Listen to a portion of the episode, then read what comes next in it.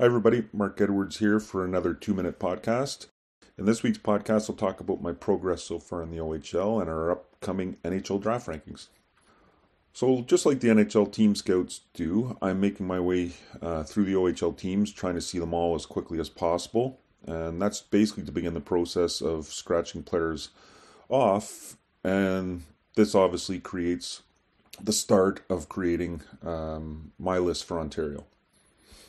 So I still need to see the U.S. teams: uh, Sarnia, Windsor, Hamilton, Mississauga, and North Bay in person.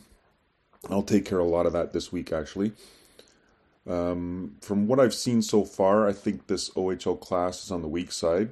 We're still putting together our initial top 60 overall list, uh, but I think we'll have less OHLers than uh, usual on early list there can be a disparity in the number of viewings uh, of one team versus another obviously and and one player versus another uh, especially when we're doing a little bit of um, scouting on instat where we can just focus in on one player.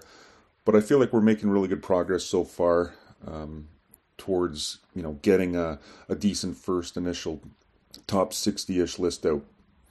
So while this ohl class won't help the strength of this overall 22 draft class I do think some Euros and the U.S. national development program will help out the, the overall depth of the 22 uh, class.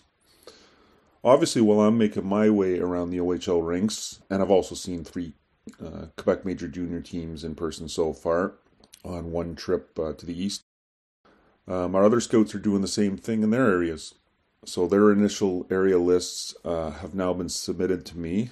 Um, in Stockholm, for example, Johan has been pretty much going steady for about almost two months now, if not a full two months.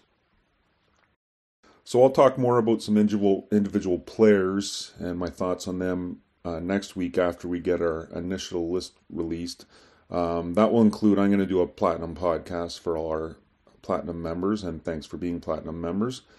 Uh, but for now, um, I'm going to leave it at that, and we'll do a lot more on the uh, initial list that we're releasing next week. Get into a lot more depth about uh, some of what we've seen. And uh, that'll get us on our way with an initial list out there that we can start working off of. Until next week, take care.